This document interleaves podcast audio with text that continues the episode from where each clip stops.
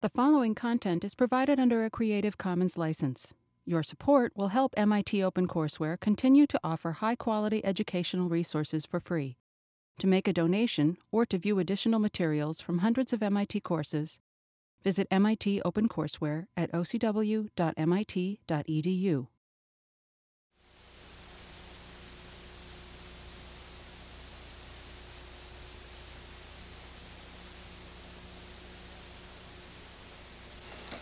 Hi. Last time we had discussed series and sequences. Today we're going to turn our attention to a rather special situation, a situation in which every term in our series is positive. For this reason, I have entitled today's lecture, Positive Series. Before we can do full justice to positive series, however, there are a few topics that we must discuss as preliminaries. The first of these is simply the process of ordering. And this is a rather strange situation because in the finite case, it turns out to be rather trivial. By way of illustration, let's suppose the set S consists of the numbers 11, 8, 9, 7, and 10. Now, there are many ways in which we can order the set S. We can uh, arrange them so that any one of these five elements comes first, any one of the remaining four second, etc. But suppose that we want to arrange these according to size. Observe that there is a rather straightforward, shall we say, binary technique whereby we can order these elements. By binary, I mean, let's look at these two at a time. We look at 11 and 8, and we throw away the larger of the two, which is 11. Then we compare 8 with 9, throw away 9, because that's bigger. Compare 8 and 7, throw away 8. Compare 7 and 10, throw away 10. The survivor, being 7, is therefore the least member of our collection.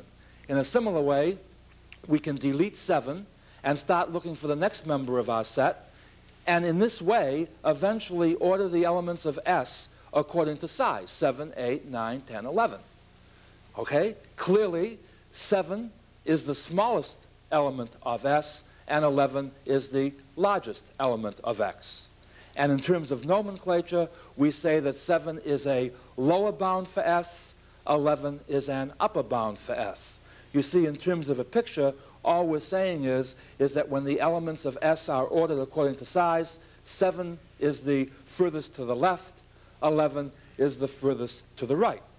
We can even talk more about the nomenclature by saying, and this sounds like a tongue twister, this is why I had you read this material first in the last assignment in the supplementary notes, so that part of this would at least seem like a review.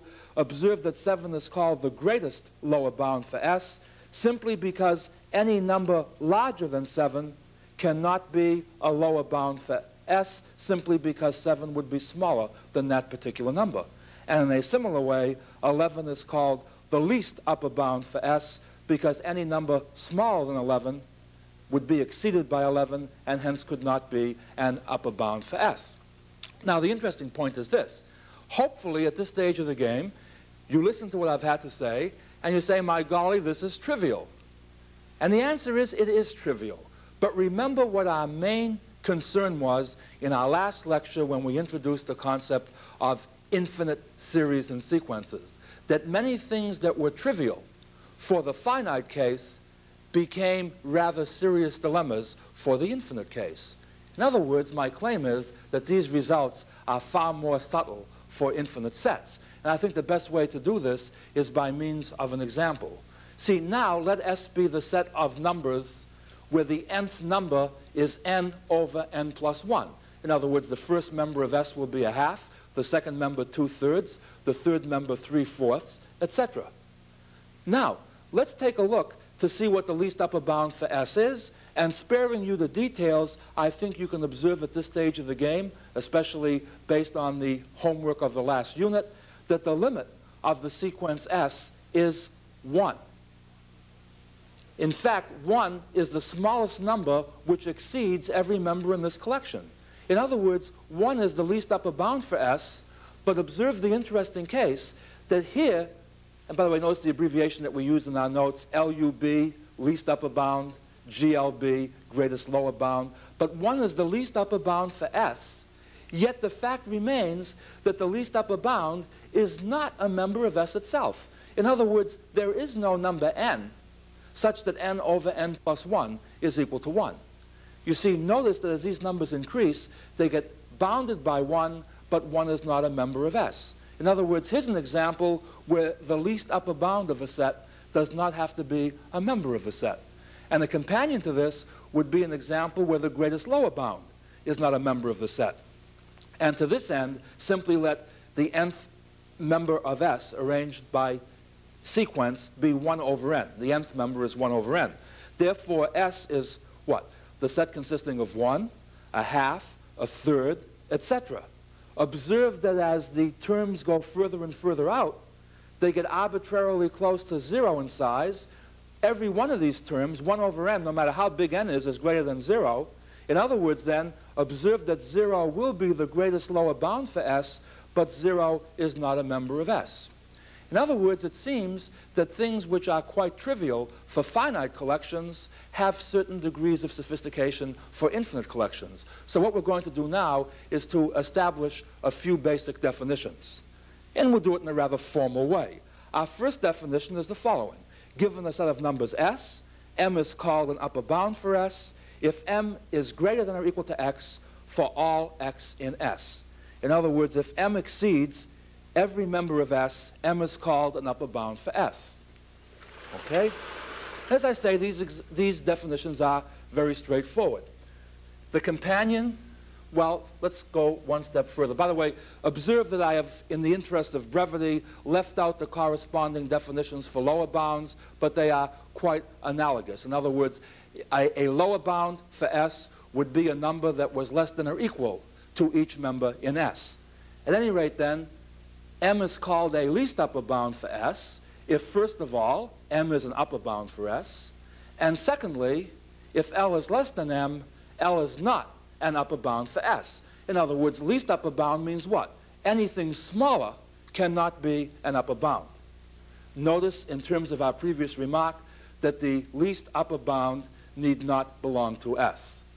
Okay? The companion to this would be what? A greatest lower bound would be a number which is a lower bound such that anything greater could not be a lower bound.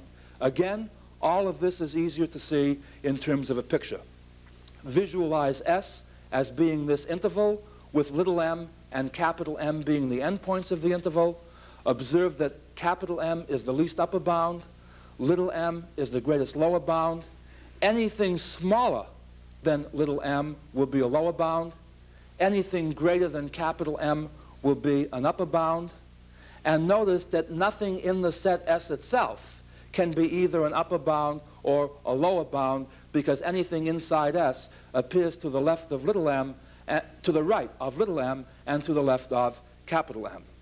And one final definition as a preliminary, a set S is called bounded if it has both an upper and a lower bound. And the key property that we have to keep track of throughout this, and we won't prove this. In other words, in more rigorous advanced math courses, this is proven as a theorem. For our purposes, it seems self-evident enough so that we're willing to accept it. And so rather than to belabor the point, let us just accept as a key property that every bounded set of numbers has a greatest lower bound and a least upper bound. In other words, if a set is bounded, we can find a smallest upper bound and a largest lower bound. And this completes the first portion of our preliminary material. The next portion of our preliminary material before studying positive series involves what we mean by a monotonic non-decreasing sequence. A sequence is called monotonic non-decreasing, and if you don't frighten at these words, it's almost self-evident what this thing means. It means that no term can be smaller than the one that came before. In other words, the nth term is less than or equal to the n plus first term for each n. And wording that more explicitly, it says what? a sub 1 is less than or equal to a sub 2, is less than or equal to a sub 3, etc. And I hope that it's clear by this time that it's not self-evident that a sequence has to have this. Remember, the subscripts simply tell you the order in which the terms appear. It has no bearing on the size of the term. For example, in an arbitrary sequence, recall that the second term can be smaller in magnitude than the first term. However, if the terms are non-decreasing sequentially this way, the sequence is called monotonic non-decreasing. And the problem that comes up is, or the important question that comes up is, what's so important about monotonic non-decreasing sequences? And the answer is that for such sequences, two possibilities exist. In other words, either the terms can keep getting larger and larger without bound, see? In other words, that the sequence a sub n has no upper bound, in which case we say that the limit of a sub n as n approaches infinity is infinity. And for example, the ordinary counting sequence has this property. See, 1, 2, 3, 4, 5, etc., is a monotonic non-decreasing sequence. In fact, it's monotonic increasing. Every member of the sequence is greater than the one that came before, but as you go further and further out, the terms increase without upper bound. Okay? Now, what is the other possibility for a monotonic in non-decreasing sequence? After all, the opposite or the only other possibility is that if the a sub n, if it's false, that the sequence doesn't have an upper bound, then of course it must have an upper bound. That's the second case. In other words, suppose the sequence has an upper bound.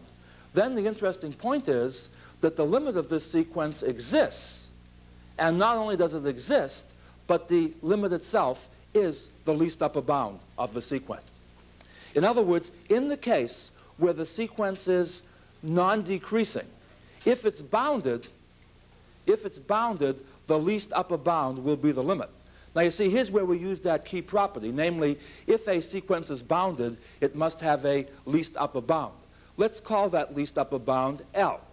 And by the way, you'll notice I wrote the word proof in quotation marks. It's simply to indicate that I prefer to give you a geometric proof here rather than an analytic one. But the analytic proof follows word for word from this picture. In other words, it just translates in the usual way.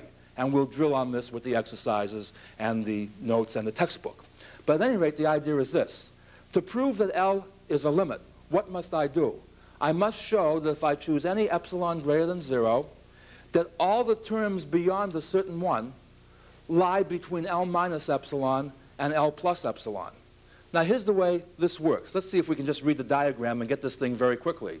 First of all, at least one term in my sequence has to be between L minus epsilon and L. And the reason for that is simply this. Remember, L is a least upper bound. Because L is a least upper bound, L minus epsilon cannot be an upper bound. Now, if no term can get beyond L minus epsilon, then certainly L minus epsilon would be an upper bound. The fact that L minus epsilon isn't an upper bound, therefore, means that at least one A sub n, say A sub capital N, is in this interval here. Notice also that because L is an upper bound, no A sub n can get beyond here. In other words, no A sub n lies between L and L plus epsilon, because in that particular case, if that were to happen, L couldn't be an upper bound. Okay, so far so good. That follows just from the definition of a least upper bound. Now, we use the fact that the sequence is non-decreasing, and that says what? That if little n is greater than capital N, a sub little n is greater than or equal to a sub capital N. In other words, what this means is if you list the a sub n's along this line, as n increases, the terms move progressively from left to right. In other words, notice then that if, if n is greater than or equal to capital N, L minus epsilon is less than A sub capital N which in turn is less than or equal to a sub little n, which in turn is less than or equal to L. And that's just another geometric way of saying that a sub n is within epsilon of L, and that's exactly the definition that the a sub n's converts to the limit L. Now, I went over this rather quickly simply because this is done in the textbook, and all I'm trying to do with this lecture is to give you a quick overview of what's going on. Well, you see, we're now roughly 15 minutes into our lecture, and we haven't come to the main topic yet. My claim is that the main topic works very, very smoothly once we understand these preliminaries. The main topic, you see, is called positive series, and the definition of a positive series is just as the name implies. If each term in your series is at least as great as zero, in other words, if each term is non-negative, then the series is called positive. Now, why are positive series important? And why do they tie in with our previous discussion? Well, let's answer the last question. The reason they tie in with our previous discussion is that we have already seen that, the, that by the sum of a series, we mean the limit of the sequence of partial sums. To go from one partial sum to the next, you add on the next term in the series. If each of the a sub n's is positive, or at least non-negative, notice then that the sequence of partial sums is monotonic non-decreasing. Why? Because to go from the nth partial sum to the n plus first partial sum, you add on a sub n plus 1, and since a sub n plus 1 is at least as big as 0, it means that the n plus first partial sum can be no smaller than the nth partial sum. In other words, therefore, if the series summation n goes from 1 to infinity, a sub n, is a positive series, it must either diverge to infinity, or else it converges to the limit L, where L is the least upper bound for the sequence of partial sums. Okay? Now, qualitatively, that's the end of our story. In other words, we now know what? For a positive series, it either diverges to infinity, or else it converges to a sum, a limit, and that limit is what? The least upper bound for the sequence of partial sums. The problem is that quantitatively, we would like to have some criteria for determining whether a positive series falls into the first category or the second category. In other words, how can we tell whether the series converges or whether it diverges? And you see, the reading material in our text for this assignment focuses attention on three major tests, and these are the ones I'd like to go over with you once lightly, so to speak. The first test is called the comparison test. And it almost sounds self-evident. I just want to outline how these proofs go because I think that once you hear these things spoken, as you read the material, the formal proofs will fit into a pattern much more nicely than if you haven't heard the stuff said out loud, you see. The idea is this. Let's suppose that we know that summation n goes from 1 to infinity, c sub n, is a convergent positive series. In other words, all of these are positive, and the series converges. Suppose I now have another sequence of numbers, u sub n, where each u sub n is positive, see, it's at least as big as 0, but can be no bigger than c sub n for each n. Then the statement is that the series formed by adding up the u sub n's must also converge. In other words, what you're saying is, here's a bunch of positive terms that can't get too large, and these terms in magnitude are less than or equal to these. Therefore, what you're saying is that this sum can't get too large either.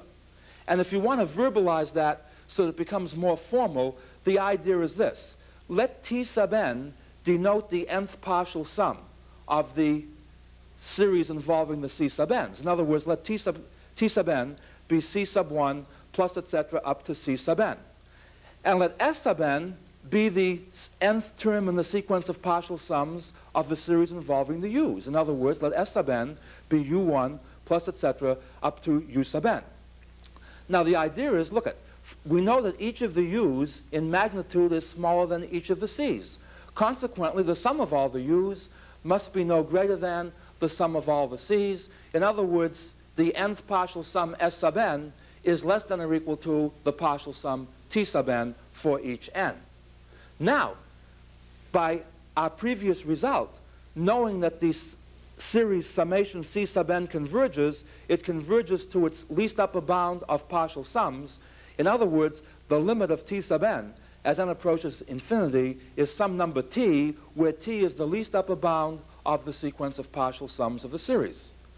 Well, in particular then, since each s sub n is less than or equal to t sub n, s sub n itself certainly cannot exceed the least upper bound, namely t. In other words, s sub n can be no bigger than t for each n. Well, what does this mean? It means then that s, the sequence s sub n itself is bounded. Well, it's bounded. It's a monotonic, non-decreasing sequence. Therefore, its limit exists.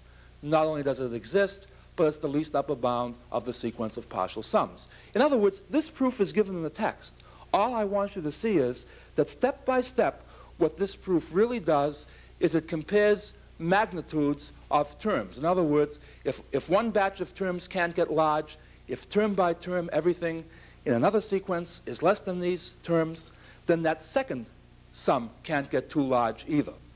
And this is just a formalization of that. There are a few notes that we should make, first of all.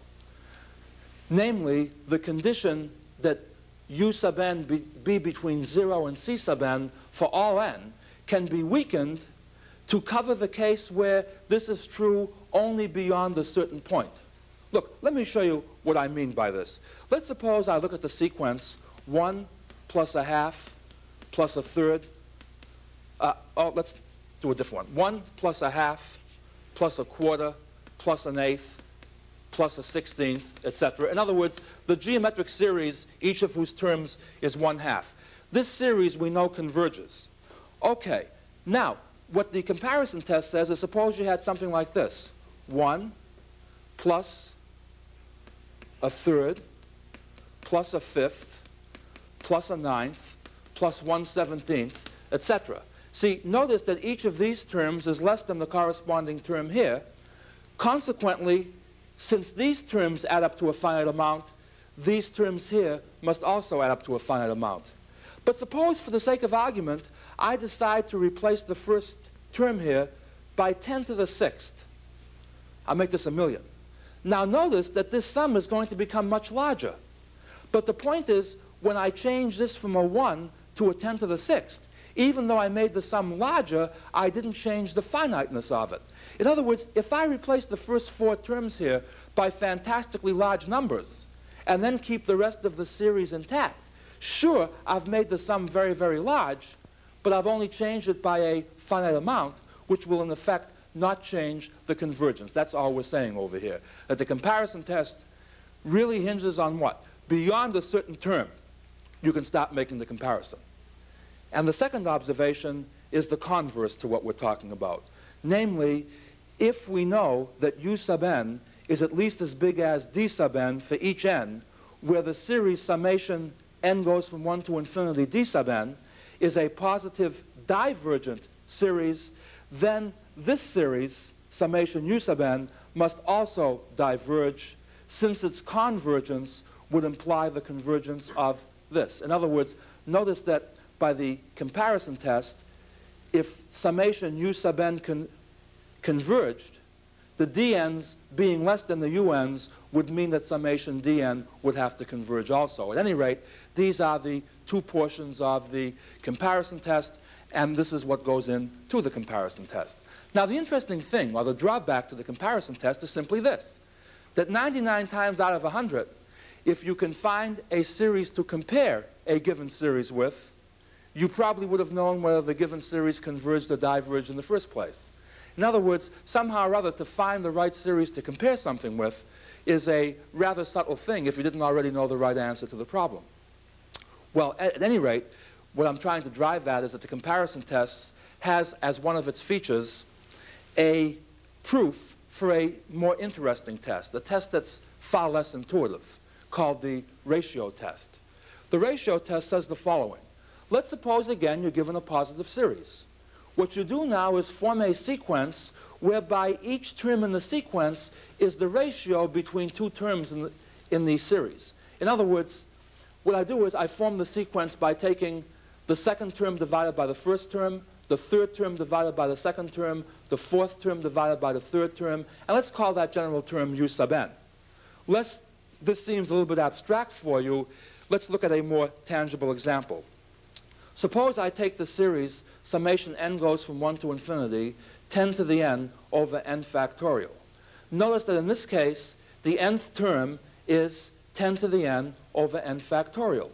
The n plus first term is 10 to the n plus 1 over n plus 1 factorial. So u sub n is the ratio of the n plus first term to the nth term, in other words, 10 to the n plus 1 over n plus 1 factorial divided by 10 to the n over n factorial. 10 to the n plus 1 divided by 10 to the n is simply 10, and n plus 1 factorial divided by n factorial is simply n plus 1. In other words, observe the structure of the factorials that you get from the nth to the n plus first simply by multiplying by n plus 1. Again, the computational details will be left for the exercises. At any rate, then, in this particular case, u sub n would be 10 over n plus 1. Now, here's what the ratio test says. Assuming that the limit u sub n as n approaches infinity exists, call it rho. Then the series converges if rho is less than 1, and diverges if rho is greater than 1, and the test fails if rho equals 1.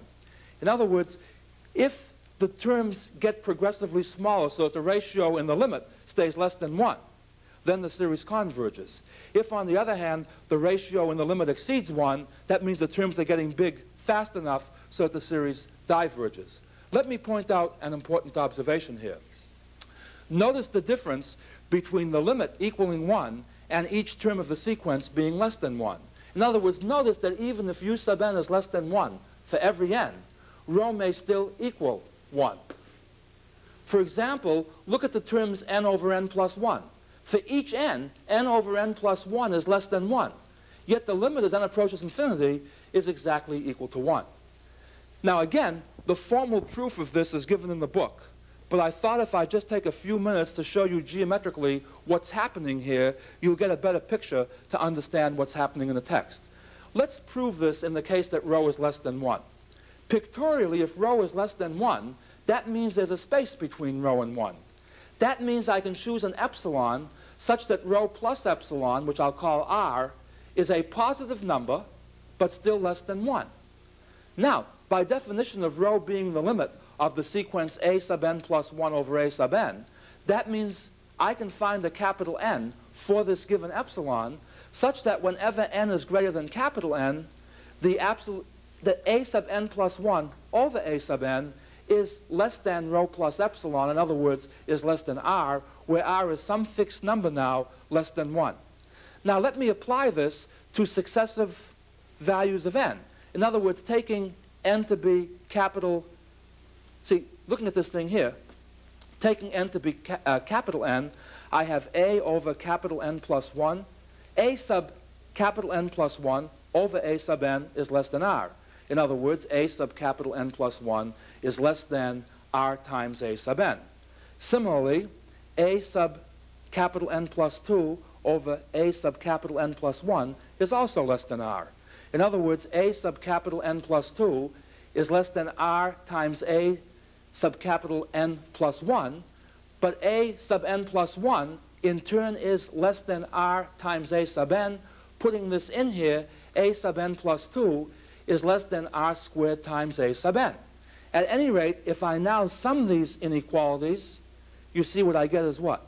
The limit as we go from n plus 1 to infinity, in other words, the tail end of this particular sum, is less than what? Well, I can factor out the a sub n over here. And what's left inside is what? r plus r squared plus r cubed, etc. But this particular series is a convergent geometric series. In other words, this must converge because this converges and this is less than term by term the terms over here. In other words, notice that the proof of the ratio test hinges on knowing two things, the comparison test and the convergence of a geometric series. Again, the reason I go through this as rapidly as I do is that every detail is done magnificently in the textbook. All I want you to see here is the overview of how these tests come about. Finally, we have another powerful test called the integral test. And the integral test essentially equates positive series with improper integrals. By the way, I have presented the material, sort of so to speak, in the order of appearance in the textbook. You see, the comparison test, ratio test, and integral test are given in that order in the text. And so I kept the same order here. However, it's interesting to point out that the integral test, in a way, is a companion of the comparison test. And let me show you, first of all, what the integral test says. It says, and I'll show you, I've written out the formal statement here. I'll show you pictorially what this means in a moment. But it says, suppose there is a decreasing continuous function, f of x. Notice the word continuous in here. That guarantees that we can integrate f of x. Such that f evaluated at each integral value of x, say x equals n, is u sub n. where u sub n is the nth term of the positive series u1 plus u2, etc. Then what the integral test says is that the series summation n goes from 1 to infinity u sub n and the integral 1 to infinity f of x dx either converge together or diverge together. In other words, we can test a particular series for convergence by knowing whether a particular improper integral converges. And to show you what this thing means pictorially, simply observe this. See, what we're saying is, suppose that when you plot the terms of your series, see u1, u2, u3, u4, that these happen to be the integral values of a continuous curve y equals f of x, which not only passes through these points, but as a continuous decreasing function as this happens. Then what the statement is, is that the sum of these lengths converges if and only if the area under the curve is finite. And the proof goes something like this. It's a rather ingenious type of thing. You see, notice that if this height is u sub 1, and the base of the rectangle is 1, notice that numerically, the area of the rectangle, no, it's quite in general, if the base of a rectangle is 1, numerically the area of the rectangle equals the height because the area is the base times the height. If the base is 1, the area equals the height. So the idea is simply this. Look at, suppose, for example, that we look at this diagram over here. Notice that in this diagram, if we stop at n, the area under this curve is the integral from 1 to n, or 1 to n plus 1, because of how these lines are drawn. See, notice that the first height stops at the number 2, the second base stops at the number 3, etc. The idea is this, though, that the area under the curve in general from 1 to n plus 1 is integral from 1 to n plus 1 f of x dx. On the other hand, the area of the rectangles are what? u1 plus u2 plus u3 up to un. In other words, for any given n, u1 up to un is greater than or equal to this particular integral. Consequently, taking the limit as n goes to infinity, we get what? That summation un is, less th is greater than or equal to integral from 1 to infinity f of x dx. Consequently, if this integral diverges, meaning that this gets very large, the fact that this can be no less than this means that this too must also diverge. Correspondingly, if we now do the same problem but draw the thing slightly differently, notice that now in this particular picture, the area under the curve is integral from 1 to n f of x dx. On the other hand, the area of the rectangles are what? It's u2 plus u3 up to un. But now you see the rectangles are inscribed under the curve. Consequently, u2 plus etc. up to un is less than this integral. Therefore, if I add u1 onto both sides, the sum u1, etc., up to un is less than u1 plus integral 1 to n f of x dx. If I now take the limit as n goes to infinity, you see this becomes summation un, n goes from 1 to infinity. This becomes integral from 1 to infinity f of x dx. And therefore, if this now converges, the sum on the right is finite. Since the sum on the left cannot exceed the sum on the right, the sum on the left must also be finite. Consequently, the convergence of the integral implies the convergence of the series. Again, I apologize for doing this this rapidly. All I wanted you to do was to get an idea of what's happening here because, as I say, the book is magnificent in this section. The proofs are very well self-contained. At any rate, this gives us three rather powerful tests, which I will drill you on in the exercises, for testing convergence of positive series. What we're going to do next time is to come to grips with a much more serious problem, and that is, what do you do if the series isn't positive? But that's another story, and so until next time, goodbye. Funding for the publication of this video was provided by the Gabriella and Paul Rosenbaum Foundation. Help OCW continue to provide free and open access to MIT courses by making a donation at ocw.mit.edu/donate.